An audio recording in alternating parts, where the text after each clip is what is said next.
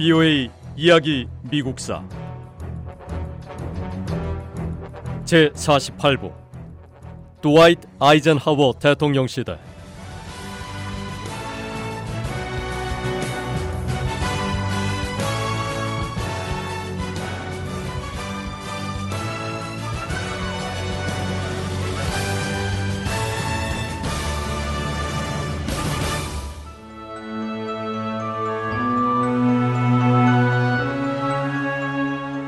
유럽에서는 동독 주민 수만 명이 서독으로 도망쳤습니다.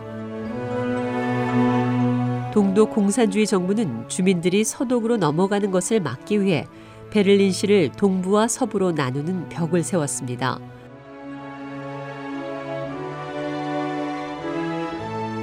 존 F 케네디 대통령의 두 번째 임기 중에 미국 정보부는 쿠바에서 소련 미사일을 발견했다고 보고했습니다.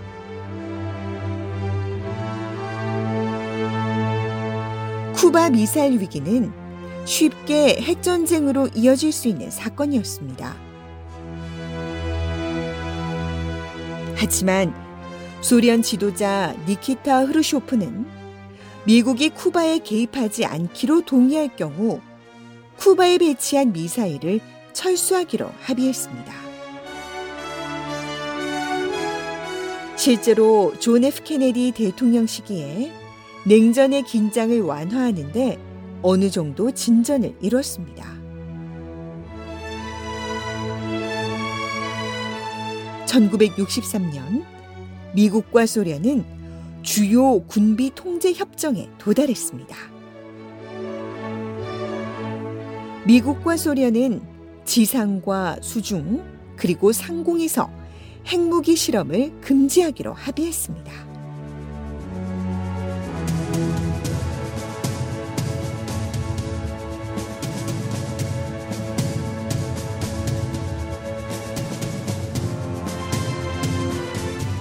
미국의 제37대 대통령인 리차드 닉슨 대통령 시기에도 미국과 소련 관계가 개선됐습니다.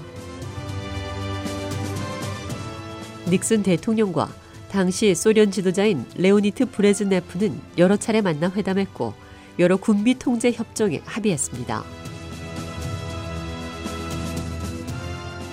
두 정상은 탄도탄 요격 미사일 제한 협정을 통해 적의 핵무기를 격추하는 데 사용할 미사일 수를 줄이고 5년 동안 장거리 미사일 시험과 추가 배치를 금지하기로 합의했습니다.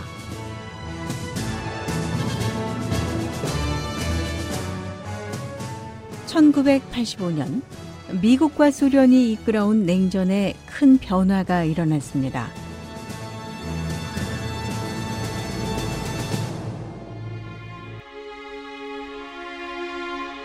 당시 소련 지도자는 미하일 고르바초프였습니다. 고르바초프 서기장은 당시 미국 대통령이었던 로널드 레이건 대통령과 네 차례 회담했습니다.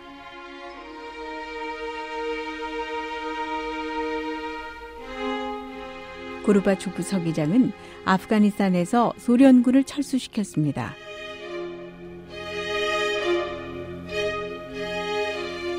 고르바초프 서기장은 중거리 핵미사일과 단거리 핵미사일을 모두 파기하기로 미국과 협정을 체결했습니다. 그리고 몇 년 뒤인 1989년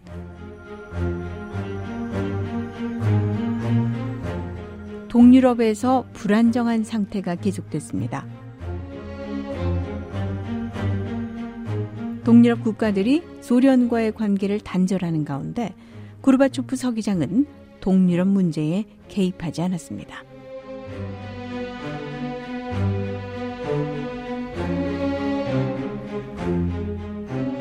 결국 1989년 11월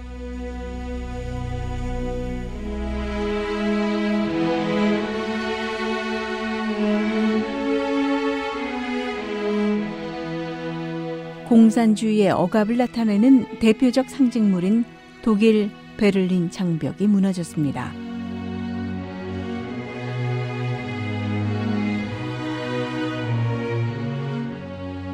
그리고 베를린 장벽이 무너지고 1년이 채 되지 않아서 동독과 서독이 통일을 이뤘습니다.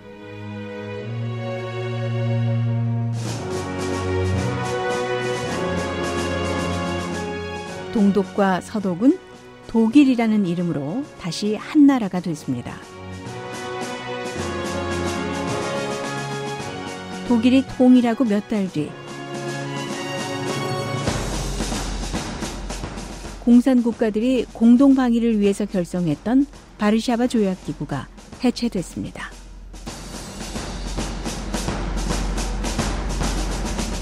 냉전은 끝났습니다.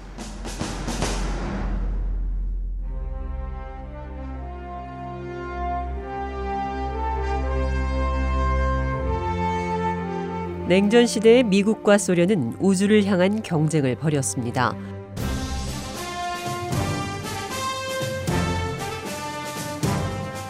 그리고 1957년 10월의 어느 날 소련이 지구 궤도로 작은 위성을 쏘아 올렸습니다. 소련의 인공위성 발사 소식은 모스크바 라디오 방송을 통해 전 세계로 전해졌습니다.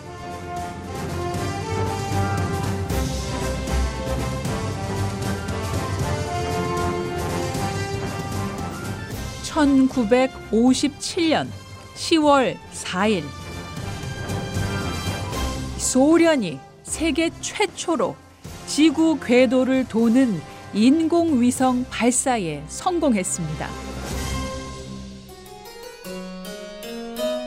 농구공 크기에 무게가 83kg 정도인 이 인공위성의 이름은 스푸트니크 1호였습니다.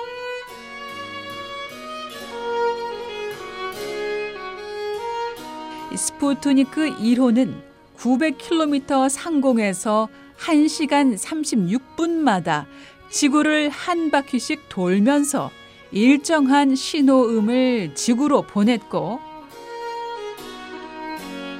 1958년 1월 4일까지 3개월 동안 약 6천만 킬로미터를 비행했습니다.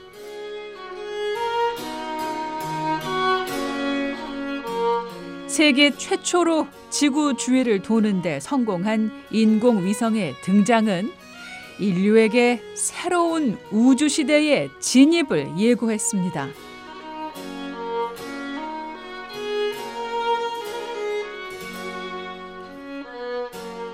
스푸트니크의 성공은 냉전 시대에 소련과 경쟁하던 미국을 깜짝 놀라게 했고 미국 우주과학 분야에 큰 충격을 안겼습니다. 스푸트니크는 냉전 시대에 소련이 세계 다른 나라들에 보여주고 싶어 했던 중요한 정치 선전의 승리였습니다.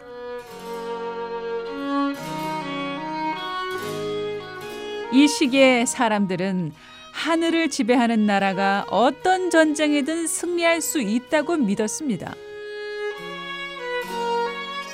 그런데 소련이 가장 먼저 우주 공간에 도달했습니다.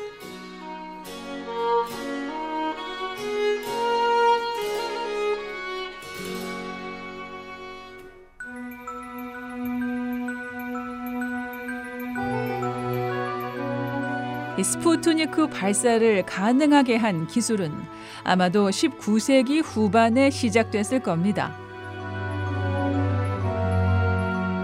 러시아 교사 출신 과학자면서 로켓 이론의 기초를 세운 콘스탄틴 치올콥스키는 로켓 엔진이 우주 탐사 기구에 동력을 제공할 수 있다고 주장했습니다.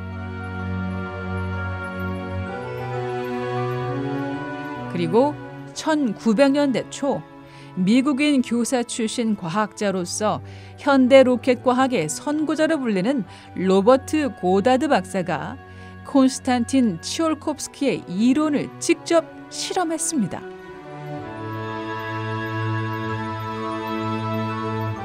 비오의 이야기 미국사 이 내용은 다음 시간에 계속됩니다.